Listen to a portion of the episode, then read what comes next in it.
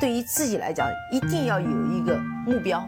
一个企业，它真的要对什么人负责任？嗯，要对社会负责任，嗯，对员工负责任，对股民负责任。这个三个责任，一个国家的发展，实体经济是永远是是顶梁柱。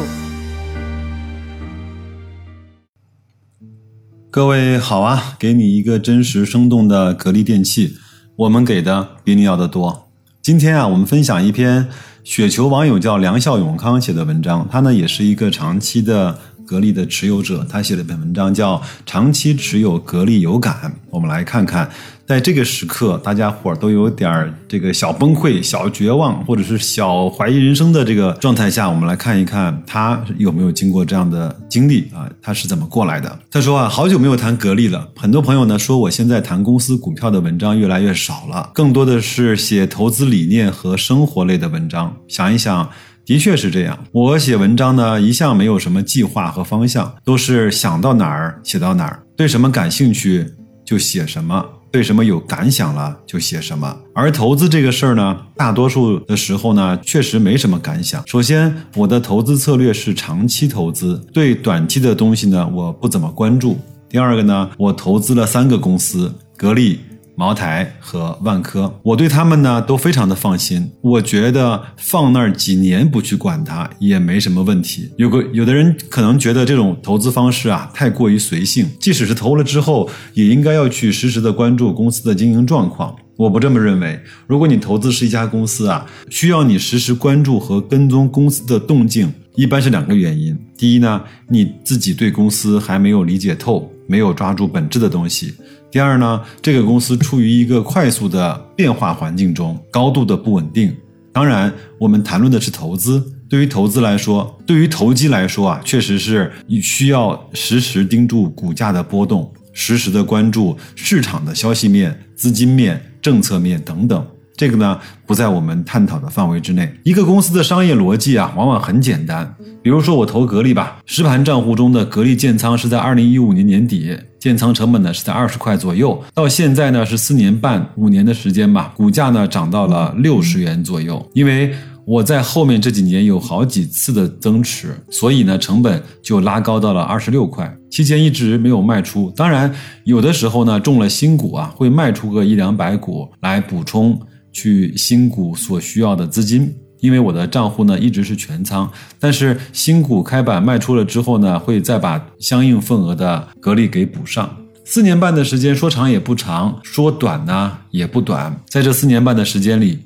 格力的股价多次的剧烈波动，比如二零一八年初，格力涨到五十五；二零一九年，每股的股价是三十三，持续的跌了一年。也就是说，我从二零一五年年底持有到二零一九年年初，才从二十多涨到三十多。可是之前啊，却是到过五十五的呀。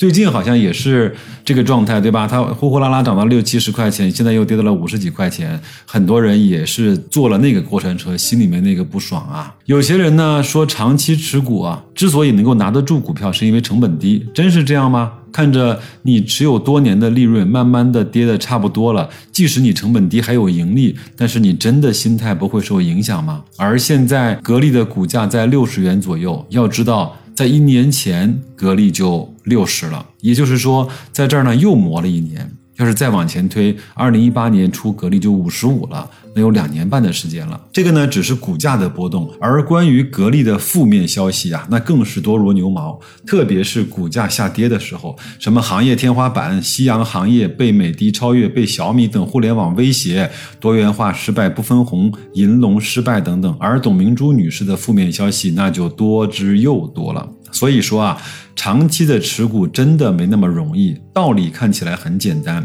要做到，那的确是很难的。为什么做不到呢？难道是我们没有定力，不够坚持？其实不是。如果你对公司没有一个深刻的认知，并对自己的认知非常坚信，仅仅靠坚持、靠控制自己不看股价、靠忘掉账号密码就能够长期持股吗？那是不可能的。看起来我回顾这几年对格力的坚守啊，好像不容易。比如我现在写这篇文章的时候呢，打开格力的 K 线图去回顾了一下这几年格力的股价走势。才发现，原来经历了这么多大风大浪。经历了这么多波折，原来我们磨了一年没有涨了，感觉自己好像特别的不容易。但真实的情况是如此吗？讲心里话，我自己这些年确实是没有感到有多难。有多煎熬，甚至我今天不去看 K 线图，我都没有注意到原来格力又一年没涨了。因为对我而言，投资是我人生一个顺带的事情，我理解了，我就不会动摇，也不会受任何人、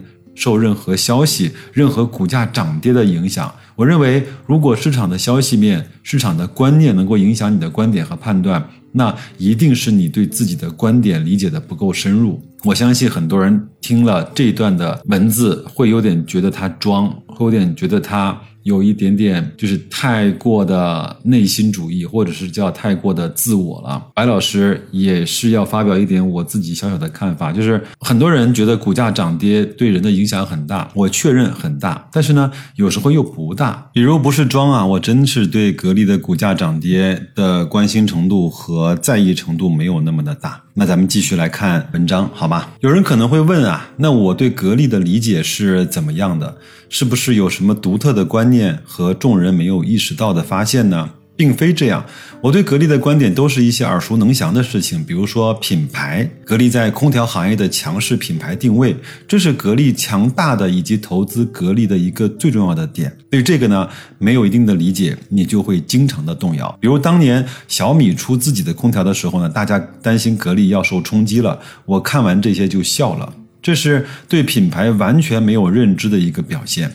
如果消费者的心智这么容易改变的话，那品牌将没有没有任何的护城河了。在有些行业，品牌的壁垒没有这么强，比如说房地产；在有些行业，品牌的壁垒会特别强，比如说茅台酒。但是格力的品牌的壁垒呢，处于二者之间的范畴，其中细微强弱需要我们对商业和消费者心智有充分的理解。才能够感知到，就像我以前投资老板电器啊，很大的原因也是基于老板的品牌地位。很多人说油烟机没有什么技术含量，价格高，利润高，很多资本都会进来，就会没有这么高的利润了。然后呢，美的、海尔甚至格力都进入了厨电行业，老板不行了，等等。但是事实是是什么呢？但是事实是什么样子的呢？事实是家电巨头十多年前早就进入了厨电行业，而老板方太却把美的和海尔的厨电的部分呢甩得越来越远。事实是过去两年厨电行业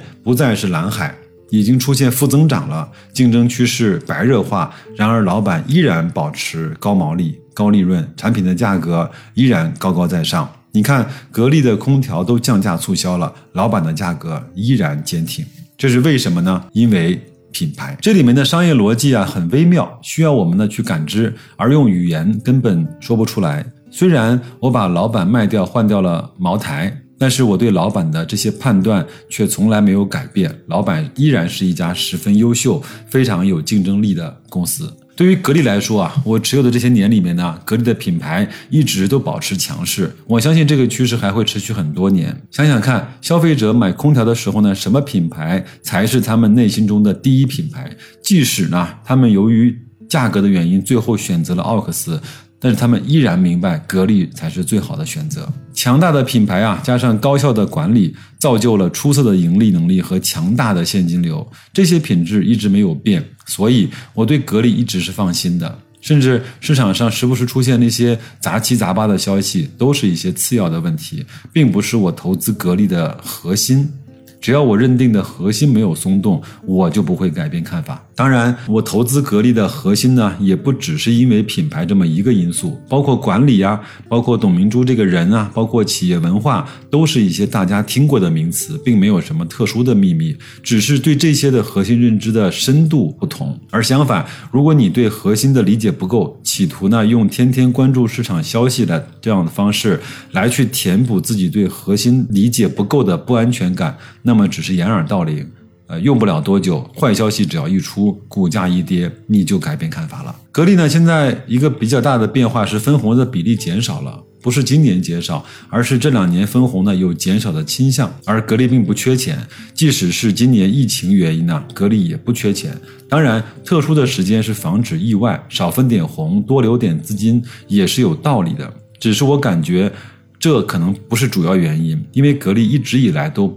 保持了比较高分红的一个习惯，而两年前就突然提出不分红，这是一个管理惯性的改变。一般这种改变呢，都会有比较大的。原因，我想最有可能原因呢是格力做了很多多元化的研究，比如说冰箱、洗衣机、小家电，还有智能制造、模具等等，也都研发了很多年，沉淀了很多年。有可能未来呀，未来几年需要在这些领域有大的投入，要干一些大的事情。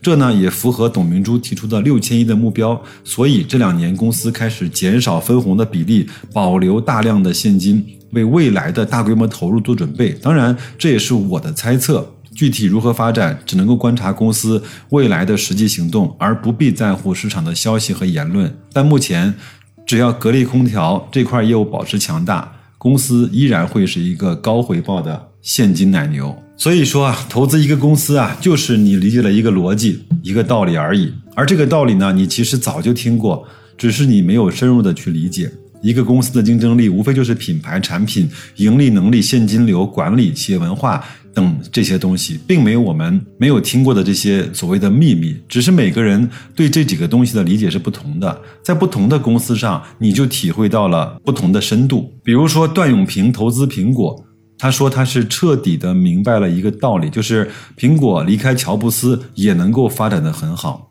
很简单吧？其实段永平对苹果的竞争力、品牌地位应该早就彻底明白了，只是当时乔布斯得了癌症，随时会离开，所以他对离开乔布斯后的苹果还没有把握。直到有一天他明白了，他理解了，所以他就买了，就是这么简单。我们要长期持股一家公司啊，必须有一些长远的核心问题，我们是真正理解了，才能够真正做到放心的持有。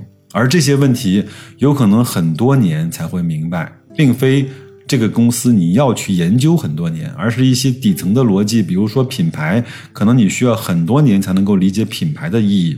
但是当你明白了，你就会在很短的时间内看出一个品牌的竞争力。比如说管理，如果你没有多年站在企业经营的角度上去研究公司，甚至自己有做过实业的经历，你就很难。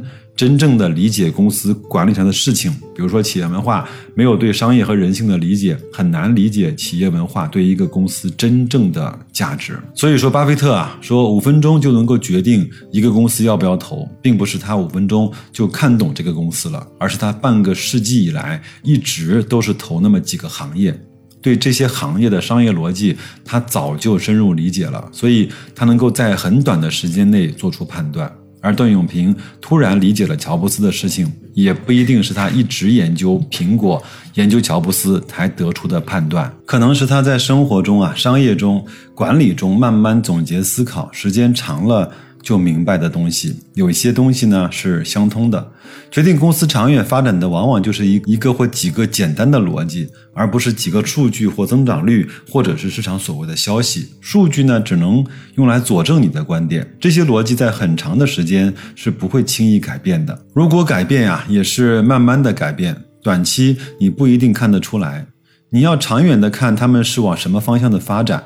我们投资一个公司啊，要去理解这些逻辑。没有理解之前，不要轻易去投资。也许你需要很多年才能够理解，但这是必须要经历的，要不然你一定无法长期持有。真正理解了，我们在持有的过程中才会轻松自在、闲庭信步。我从来不会理会市场上那些乱七八糟的各种消息和情绪，每天关注这些太累，也没什么用。我只需要观察那些底层的逻辑有没有改变。或者长期来说，他们是怎么改变的？是越来越强，还是趋于弱化？而这些东西并不需要很多的时间，只需要偶尔关注公司的经营状态即可。所以呢，我做投资，我身边的大部分人不知道我在做投资，因为我平时的生活中看起来和股票基本上没什么关系。我不关注股市，也从来不谈股票。他们和我在一起，根本看不到我打开手机软件看股票行情的时候。而我观察很多的投资人啊，他们匆匆的买入，然后每天非常努力的跟踪公司的数据，跟踪市场的消息，看价格等等，看起来非常的努力，非常关心公司的一举一动，实际上只是在掩耳盗铃、自欺欺人罢了。小事情做得再好，也挽救不了方向性的错误；战术再努力，也无法弥补战略上的懒惰。文章就这么多，这个是他二零二零年六月五号啊，在广州写的文章，叫《良孝永康》。如果各位有兴趣的话，也可以到雪球上去关注他。我觉得写的还是很实在的，也很接地气，也基本上能够代表了我对格力电器的一些认知和看法。当然，由于做节目的需要呢，我会更多的去关注一些具体的情绪也好、声音也好、消息也好，包括公司的一些运营情况也好。如果不是因为节目，我可能也不会这么多的去关注一家我认为已经能够产生信赖和看懂了的公司。好吧，在这个上上下下波动的环境中啊，在这个疫情有一点点反复折腾的这种环境下，在我们和其他国家这个关系呢，一直还是处于这种若即若离或者是呃时松时紧的这样的一个状态的时候呢，我们应该更多的回归到我们自己来。我经常会说，把自己的事儿做好，就是对这个国家、对这个世界最大的。贡献，而且只有把自己的事情做好了之后呢，你才有时间、有精力啊，有一些闲钱可以去做一些投资，做一些自己感兴趣的事情。虽然都说功夫在诗外，但是你首先诗得写好，才能够在诗外看到你更强大的功力。你说是这样吗？好吧，祝各位周末愉快，再见。